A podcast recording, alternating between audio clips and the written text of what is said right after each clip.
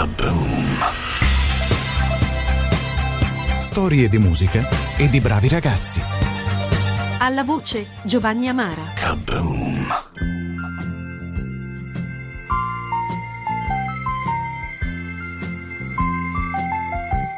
Pronto? Ascolta, mamma è vicino a te, devi dire a mamma c'è qualcuno che... Pianse il telefono. Sei il signore dell'altra volta. C'è stato un tempo in cui avevamo la commozione dietro l'angolo ascoltando storie come questa.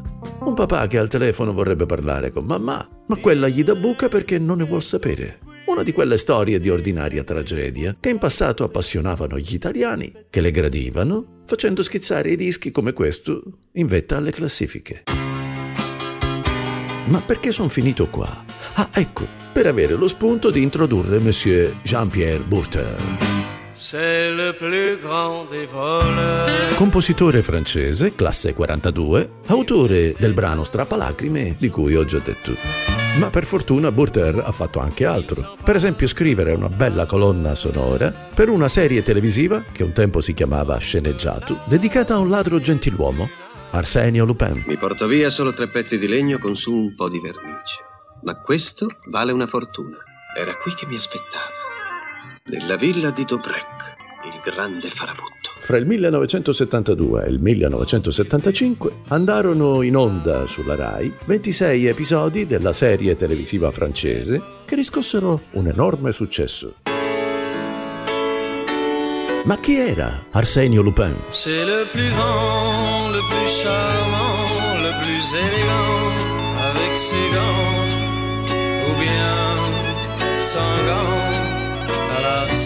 Un poco di buono, sì, ma anche un gentiluomo, un maestro del travestimento, un truffatore, un donnaiolo. La serie è ambientata nel 1905, perciò Lupin veste secondo la moda dell'epoca. Mantello nero, cilindro, bastone, monocolo, guanti bianchi. Ma non disdegna un bel principe di Galles. Bello questo principe di Galles. Ora che ci penso non è stato ancora pagato. Davvero? Manda subito un assegno, non mi piacciono i debitucci. Un Robin Hood della Belle Époque, che non uccide mai e a differenza del classico ladro è profondamente morale. Larsin, sigla televisiva della serie francese. Monsieur Jean-Pierre Bourteur.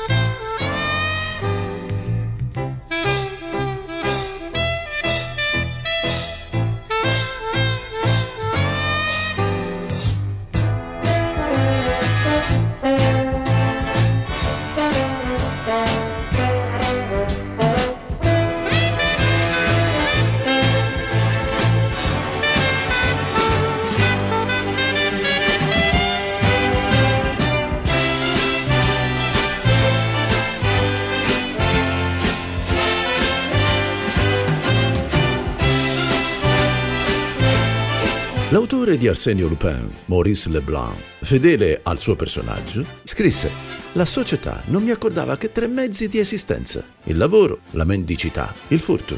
Il lavoro, al contrario di ripugnarmi, mi piaceva. Ciò che mi ripugnava era di sudare per creare ricchezze, dalle quali sarei stato sfruttato. La mendicità e l'avvilimento, la negazione di ogni dignità. Ogni uomo ha il diritto di godere della vita.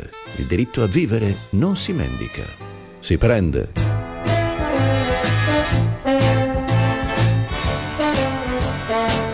Ciao a tutti, alla prossima.